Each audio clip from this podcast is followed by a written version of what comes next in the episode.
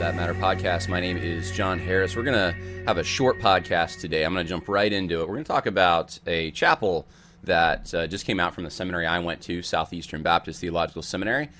And it, the chapel message is from the 25th, so January 25th, that's Tuesday. And uh, someone actually messaged this to me right when it happened that, you know, oh my goodness, you know, I can't believe J.D. Greear said what he said. And uh, I've gained the gist of it just from uh, seeing posts online, but I haven't listened to the whole thing. So I was poking around it today. J.D. Greear's teaching on Revelation, the seven churches, and I haven't uh, heard the clip in question yet, but we're about to get there. So we're going to listen to it together. And the reason we're doing this isn't it's not a. Uh, I think the sometimes the other side thinks uh, you're just playing a game of got you know gotcha. It's you know critique the pastor and I I, I saw there was a, an article from the Gospel Coalition that came out, ironically, I think on the same day, it was yesterday, from, uh, I don't know, remember the author, but it, it was a whole article on why you, you know, it's dangerous to use sermon clips out of, implying they're out of context, these gotcha moments that are posted online to destroy preachers and, uh, and uh, who are they talking about? It's it's woke preacher clips. It's this montages I've put together uh, it's enemies within the church. It's, it's, that kind of stuff that they're talking about. So I may do another episode and just talk about that particular article because y- y- the question isn't whether or not you take a clip or quote someone. The question is, are you doing it fairly? Are you representing them accurately? If someone says that I do not agree with killing, and then you edit the clip to make it sound like I agree with killing, then you're overturning the meaning of the author. But if you're just quoting what the author states, we do this all the time with Bible verses. You know, you can't do that with the Bible. We do this with the academic process would grind to a halt if you weren't able to quote people. So the question is, are you doing it fairly? Are you doing it in context? Are you uh, honoring the authorial intent? Those are the things you should be looking for. But uh, there, there's a political game going on. So all that to say, that's not why we're doing this. We're not just let's let's you know, we, we got a clip of him saying this. And I mean, J.D. Greear's not even the president of the SBC anymore. Here's why I think it's important, though. J.D. Greear is uh, still an important figure in the denomination. He's still got a big church in now it's smaller now. When you shut your church down for a year, that's what happens. But he does have still a, a influential and a big church that's held up as the model for what churches should be in the Southern Baptist Convention by some. Uh, he's uh, some some would call him. I don't use this term much, but the golden boy in some ways. He's he's this guy who, you know, he got it right. He he's doing ministry the way it should be done in the 21st century, and he's able to communicate with the young people and those who have been hurt by church in the past. They're able to come back because J.D. Greear is he's more hip. He's not this uh, boring, uh, legalistic type of person. He he doesn't fit the mold that the people who are not wanting to come back to church think of when they think of church. Uh, he fits a different mold. He's more uh, trendy. The way he dresses, the way he speaks, uh, just everything, the whole the whole vibe. So this is to me, he represents more than just himself. He, he's representing uh, an entire, really my age, uh, people just younger than him, an entire group of people who saw him when they were going to Southeastern, right? This is very real to me because I was at Southeastern when his church was being held up in this way. He represents what we were all supposed to kind of be striving for. And to see kind of where this is all gone, to see how he reacts to uh, people leaving his church, I think is going to be interesting. And, and the question is, you know, is this is this the kind of is this the way that we ought to react when things happen in our church. If, if you're a pastor or if you're an elder, if you're just a, even just a layman at a church, is this the way that we react publicly about things that happen? And bad things happen. Look, my dad is a pastor. I, I know. I know exactly uh, the kinds of things that happen. The cheap shots, the uh, backbiting, all of that stuff. That's anyone in leadership, but past, pastors in particular. I mean, there's a spiritual target on your back when you're preaching the truth.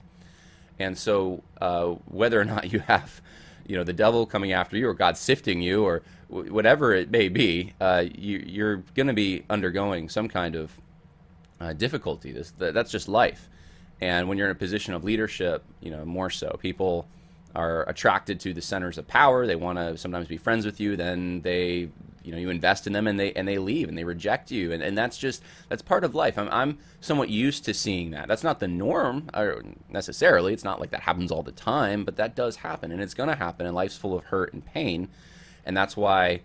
You know, thinking of a utopia on this earth just is not an option in my mind. That's not faithful to human nature. We're never going to have that. There's always going to be scars that we bear uh, in life. And uh, so, anyway, J.D. Greear uh, in this clip talks about some of these scars that he has. Now, for what reason, though? What, why does he have these scars? Why is he is he lashing out? Is he showing a uh, is he placing the blame in the wrong place? Is it is it a moment of self reflection for him? Is it why do the people in his audience need to know what he has to say? Why do they need to hear him say this stuff? And and I think as we go through it and you hear what he has to say, what you'll realize is the, the whole way that th- this is being framed is there's a it's open season on conservatives, political conservatives, but to some extent theological conservatives. It's it's open season on them. They are the to blame for the issues going on right now. It's it's not all, and I'll talk about who I who who really who, who are the people that actually are pushing evil, uh, sometimes demonic agendas? You know, who, who, where should we be putting the blame? Who should we be fighting? Where should we be investing our efforts in the battle that's raging around us? We know there's a battle raging around us. Battle's not against flesh and blood; it's against angels, principalities, powers. But those those powers use people. We know that there is a battle, and so where we fight the battle is very important. That's why this clip is important this is going to be signaling to people my age and younger people sitting in this audience at Southeastern who the bad guys are, who, who we need to, or at least one group that we need to invest time opposing. And, and I think it's, well, from what I've seen so far, it's an error. Let's listen to the clip though. Let's, let's hear J.D. Greear uh, in his own words about this and uh, see, see what he has to say. So, uh, I'm going to start at 33 mark about uh, into this chapel from Southeastern from the 25th of uh, January 2022. Persecutors of the believers in Smyrna. I think the hardest thing to reckon with as a pastor is the persecution that comes from inside your church, from those that you know ought to stand with you who do not. I know many of you are preparing for ministry, but some of you already know what I'm talking about that deacon, that staff member that you have invested so much time with that turns on you. The Absalom to your David, the Demas to your Timothy, the John Mark to your Paul. That person whose belief structure you share so much in common with, who turns on you because you won't acknowledge or bow down to their idol. I'll tell you that having been, what, 20 years now, I celebrate our 20, my 20th year at the Summit Church this year. It used to be that most of the criticism I got from the religious community came from so called Christians on the left who criticized our naive commitment to inerrancy or our supposed clinging to outdated sexual ethics. But what has been more surprising and hurt even more has let's stop it right there for a moment and just talk about what we've already heard. So he gives some biblical examples of ministry fracturings, relationships being broken, and he attributes it to not being a willing, an unwillingness on the part of the Orthodox person, the, the believer, to bend down uh, and bow the to, to, to idols. That's the uh, thing he attributes that to, which I don't I don't know that that's that's necessarily the case. Some of it is just you know you're you're rejected and that person took you for a ride and they're you know, they're they're leaving. They're they're going in a certain direction and it's not that you won't go with them and bend to their idols but you know sometimes that is the case. Um, there's an overemphasis I noticed on the more progressive evangelical side of the, everything's an idol. They look at you know kind of like power relationships and critical race theory right? It's like you know everything's a power disparity and uh, people on the evangelical left seem to everything's an idol right you know family's an idol marriage is an idol oh my goodness and everything and and so that you know i've pointed out before that's kind of a way that uh, sometimes things are flatlined. You know, you could have uh, the right is as just as evil as the left, even though the left is like incorporating Romans one in their platform. Uh, the right is just as evil because well they could idolize the nation or something like that. Uh, so I just very minor thing there. Obviously, uh, I wouldn't say it unless I noticed that that was a trend. Uh, the, the, idols are brought up. I, I, don't know that that's the case with all those situations, but um, but you are what he's saying is 100 percent true. You're going to have people break from you in ministry. That's just that's part of life. It's throughout the New Testament, and uh, he talks about the left being upset at him, and and this is really the expectation I think we should have when you're talking about a group of people who deny distinctions between genders, and they say that it's just a social construct. There is no actual rooted in creation, created design. God has expectations for responsibilities attached to gender. It's just kind of a, it's like a, you know, an outfit you put on. It's something that you know is superficial. You're, you know, if those those are the people that are on the left, they're going to have a problem with you when you open your Bible and you see responsibilities and very hard and fast uh, uh, gender, you know, specifics, characteristics of what makes a man, what makes a female. Uh, when people on the left are pro-abortion, they're going to have a problem when you know you open up your Bible and you find out, yep, babies are humans, murder's wrong. Uh, when you know people on the left are going to have a hard time with the concept of private property throughout Scripture, they're going to have a hard time with uh, a lot of the implicit, just the assumptions that that you, you find throughout Scripture of uh, national distinctions and boundaries, uh, even in the Old Testament, borders around cities. I mean, uh, the fact that the alien and the sojourner are labeled that way, they're not just part of Israel. They're you know they're going to have a lot of problems with the Mosaic Law. Uh, certainly, uh, the way that certain groups of people are treated, especially on sexual ethics the, list goes on. Capital punishment, they're going to have a problem with that. like, they're, they're, they're antithetical. Their belief system is antithetical to almost everything the Bible promotes in some way.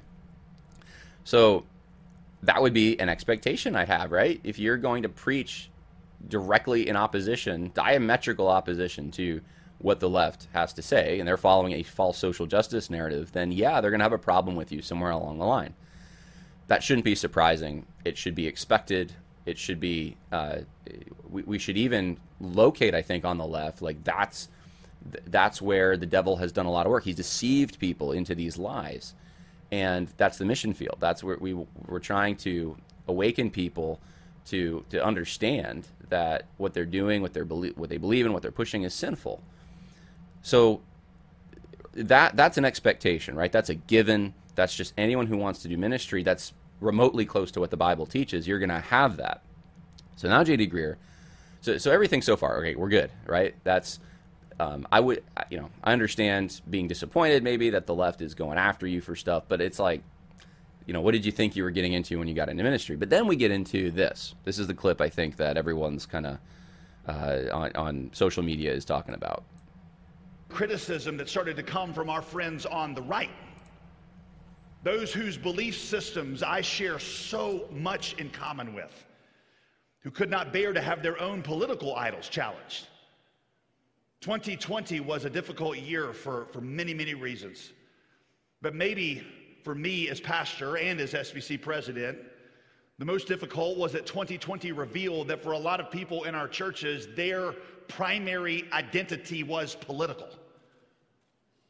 It wasn't that it wasn't also Christian, they were also Christian, but the primary identity was political. We know that because a lot of church people left their churches, not just Summit Church, but a lot of them, because of some disagreement over a relatively small political disagreement, at least small in light of the gospel and in light of eternity.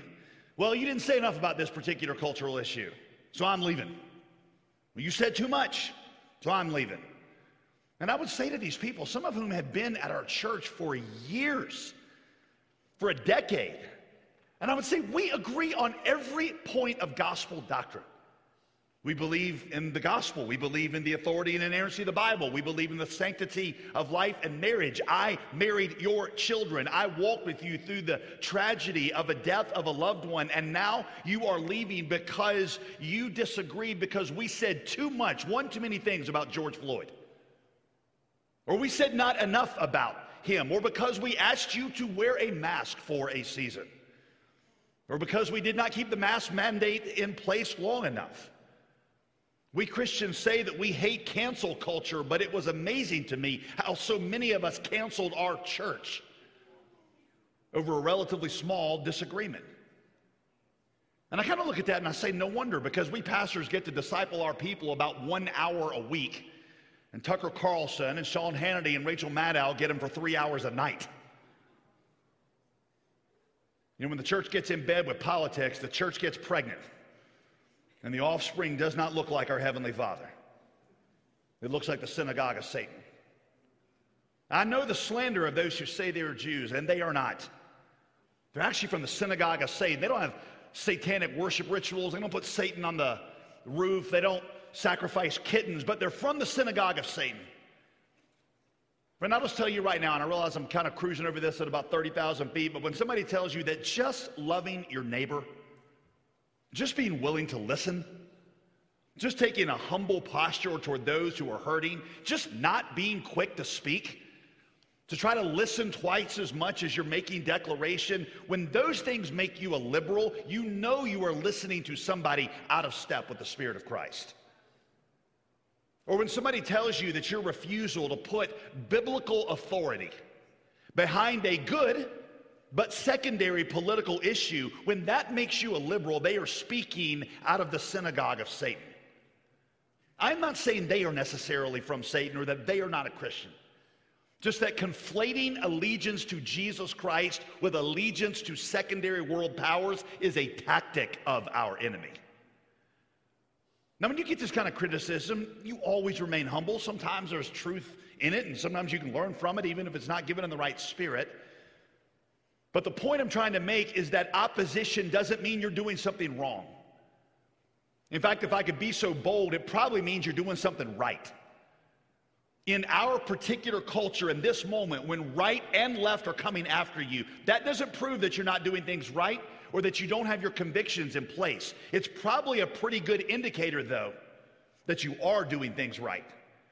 Jesus' opposition came from left and right. If we're going to stand with him in our day, we ought to expect it from both directions also. In fact, I'll say when, when I served as SBC president, I used to ask our communications director, are both sides angry about this right now? And if the answer was yes, then I just assumed we were saying something right. If only one side was pleased, you're like, well, we can't be saying the right thing now. It was the, what was bewildering to this church it was not the secular powers in Smyrna, it was those who said they were Jews but are not. Jesus' counsel, verse 10 don't be afraid. Don't be afraid. That sounds like good news, doesn't it? That sounds great news. But watch Jesus' explanation for why they should not be.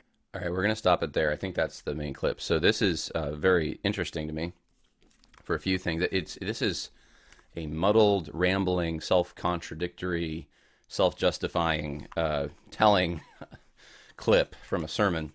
A few things uh, I just wrote down as I was listening to this. Uh, first off, man, I don't even know where to start. Um, let's start with synagogue of Satan. So he's he's calling. I mean, he said that these aren't these are minor political issues, right? These are these are minor things compared to the gospel, but yet the people who disagree with him are the synagogue of Satan because they've made too big of a deal about something that he thinks is is smaller than that. They've left a church over uh, mask mandates and you know really the BLM push that was at uh, uh, Summit Church and you know things that J.D. Greear. J, look J.D. Greear himself during this time says that Black Lives Matter is a gospel issue. He said that. So if and he's saying that we agree on so much you know we agree on the gospel. Well how do i know that we agree on the gospel? How is how is someone who believes in the true orthodox gospel when you say black lives matter is a gospel issue how do they know that you agree with them on the gospel? It sounds like you're adding something to it. Black lives matter is not a gospel issue.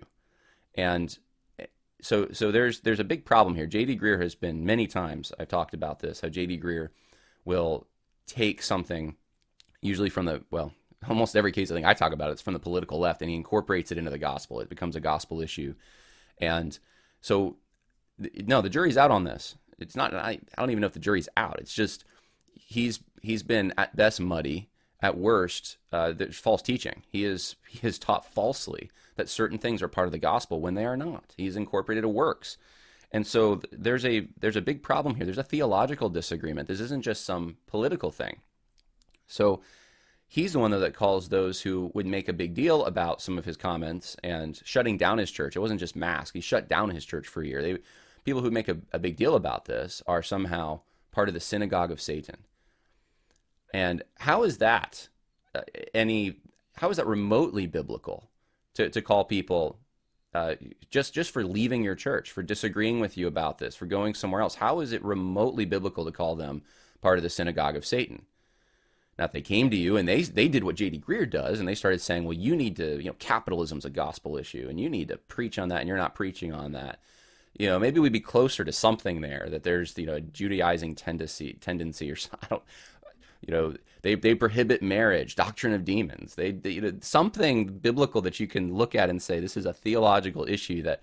But J.D. Greear's the one actually that would be closer to any remote description you could give of uh, a false teacher, not not the people leaving over these things. Um, and and so he, he's saying they're not Christians, really. I mean, synagogue of Satan, they're not Christians. That that's I don't know what what else how what other conclusion are you to draw from that? And if he thinks they're still Christians and he's using that terminology, he needs to he needs to I don't know Southeastern needs to revoke his degree. But uh, that I'm not going to get into that. All right, so he says um, that they talk. Let's see they, they said that he didn't talk enough or he talked too much about George Floyd or that kind of thing. He, really, he, he, he emphasized too much that. And, and that's just a straw man. It's, it's not that he talked too much, it's what he said about it. He said that BLM was a gospel issue. That's, it's what he said. So, so J.D. Greear is not constructively listening and then providing a response that reflects that he's actually taken the time to accurately depict the people who are uh, criticizing him. He's he hasn't he, he hasn't interacted with the material that's been presented to him at all. He's just strawmanning them. He's he's he's doing something that's actually frankly evil, um, and he does this quite a bit. To be honest with you, there's a lot of strawman strawmanning going on here. Uh, listening makes you on the left, right? Who says that listening makes you on the left? No, standpoint theory. When when you listen to one person and what they're saying, some story of oppression, but you're not willing to examine the facts, you're not w- willing to listen to the other side, then you are favoring, you're you're actually engaging in partiality, which is scripture is against that, and and that's part of the problem. You're not adjudicating fairly. If you're talking about something that happened without the, that, the facts haven't even come out yet, and J.D. Greear's already out there talking about how painful this is for him and the black community, which he's done many times, then no, that's it, the problem. Isn't listening. The problem is believing without evidence. Um, he says he, he talks about the conflated allegiances, people that are confusing somehow their political identity with their Christian identity because they're watching Tucker Carlson at night.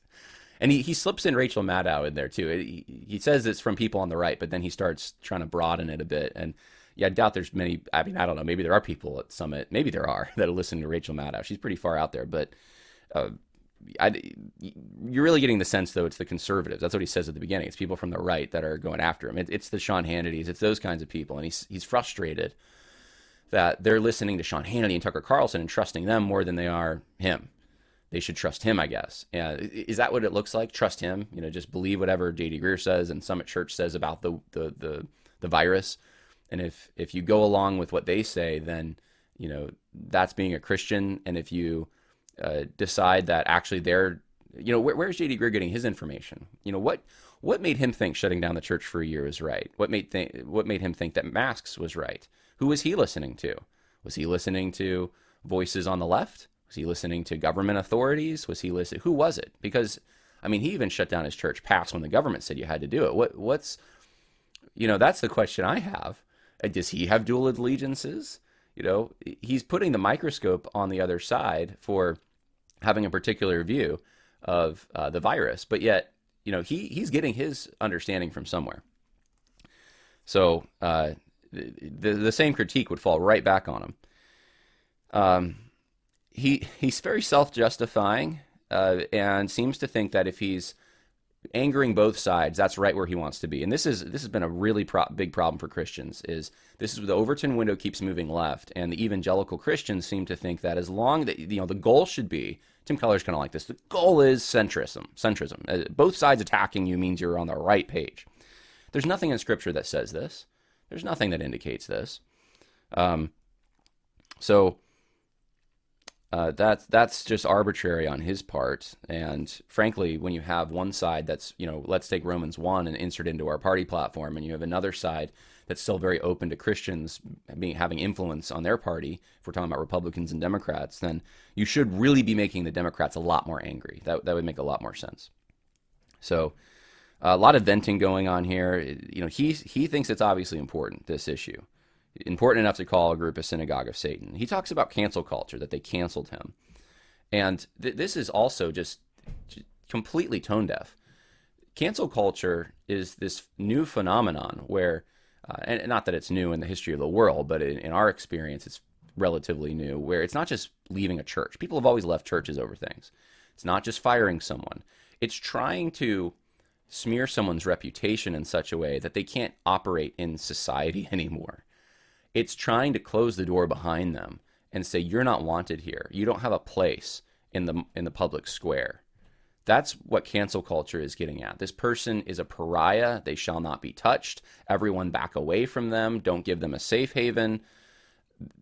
Uh, shame them. It, it's really very parallel to the Chinese communists and what they did uh, to capitalists um, during the Cultural Revolution. It's it's shaming people publicly uh, to put them on display and say that this is what you're not supposed to be. Let this be a warning to everyone else. That's cancel culture. It's it's after destroying a person. The people who leave a church and say, "I don't agree with your mask and your I, I want to go to church." You haven't opened your church for a year. The people who leave a church over that, uh, they're they're trying to destroy J.D. Greear so he can never. You know, they're on his back all the time so that he can never have a job, never have a safe haven. Like let's let's absolutely destroy him in every way we possibly can. No, they're just leaving. That's like it's not cancel culture at all. In fact, I think what JD Greear's doing, and I'm not saying what he's doing is cancel culture, but it's closer a little bit because he's trying to say there's this group of people who are the synagogue of Satan because they disagree with what he says are minor political views. So this whole thing is nuts to me.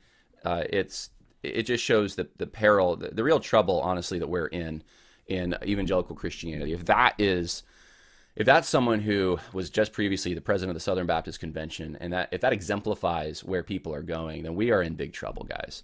I don't know how else to put it. Well, this has been the episode of Conversations That Matter today. Uh, my hope and my goal and my what I strive for and what I know to be true also is that there are a, a, lot of faithful men out there that you don't know the names of. I've met them. I, I meet them all the time. i am sure I'll be meeting them even over the weekend.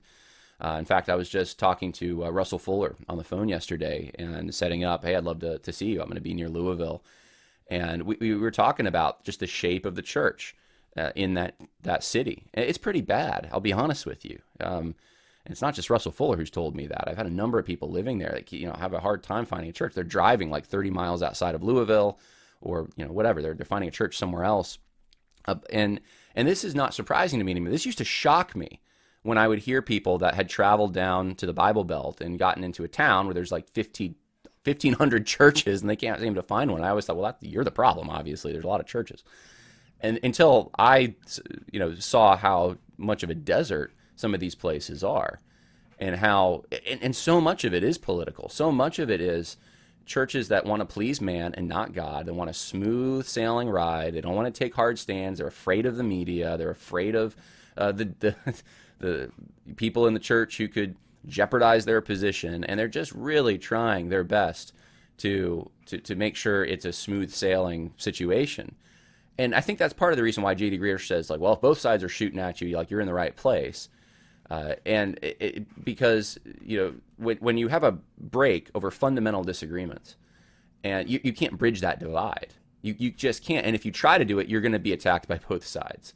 So it, it, the goal is always to bridge divides, to build all these bridges to make sure that people of diametrically different views can somehow sit in the same church and, and worship God together and give to the offering plate and and uh, when these views are over things like you know is can can you have homosexual orientation and still be a faithful follower of Christ and uh, accept that? Is that morally acceptable? When the when the views are over um, you know is the BLM movement on the same moral plane as the anti-abortion movement? When when the the, the disagreements are over, uh, is reality objective or uh, is is it subjective? And are there social locations that must be preferred over other social locations when interpreting the world and perhaps even Scripture? Uh, when the disagreements are over whether or not we should show partiality in the church, when they're over uh, whether or not we should even meet for church because of a virus. I could go on and on and on. These are all just very fundamental disagreements. When it's over what the gospel is, is it is BLM part of the gospel? Is that a gospel issue? You know, if J.D. Greear says that, you know, I would be out the door. That's not the gospel. Sorry, bye. Gospel is what Jesus Christ did, not anything I do or any social group does that doesn't even belong to Jesus Christ. That that's not the gospel. So these disagreements are very fundamental. And if you're striving to make uh, people who are false teachers or believe in bad theology or just immoral, they, their ethics are so bad that you know God God condemns from the pages of Scripture what they believe, and you're trying to make them happy, then you know good luck with that. You don't have a church anymore, though. You have a social club, and that's what I'm finding uh, exists more often than not. But there are people, there are faithful followers of Christ and and they're in they're everywhere. Okay, it's, it's maybe hard to find, uh, but they are everywhere. Sometimes there are even like churches that are compromised, and they, there really needs to be another church planted in an area. I know some areas like that where there's a lot of churches, but there need there needs to be a solid one. They're out there, and uh, and so I'm looking forward even this weekend to traveling uh, and meeting some of the people from these churches because uh, it's always refreshing to meet faithful followers of Jesus Christ. They're not doing this. They're not looking at the wind and saying, okay, which way this week? How can we center ourselves? They're, they're looking at just what does the Bible say? It's immovable, it's solid, it never changes. God never changes. And we, we sink our teeth into that and we, we, we bite hard and we don't give up. When people try to challenge us, we will not back away from the truth that we believe in the pages of Scripture. We won't massage it. We won't try to make it something else. We won't say the Bible whispers about sexual sin, like J.D. Greear says. We will stand solid. Look for a church like that. If you're not in a church like that, I encourage you get out of there. Go to discerningchristians.com. Maybe there's a church in your area. Uh, if, if you're, you know, if there's not on that website, try some others. You know, maybe try the sermon audio search.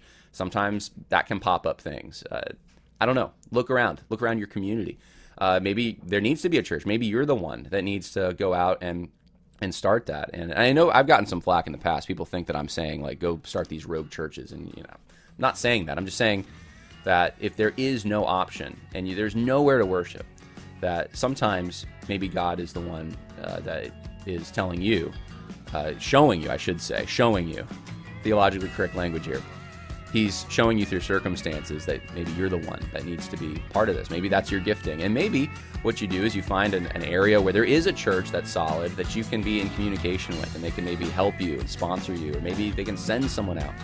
There's lots of options out there. All right, well, God bless. Hope that was helpful for some of you. Bye now.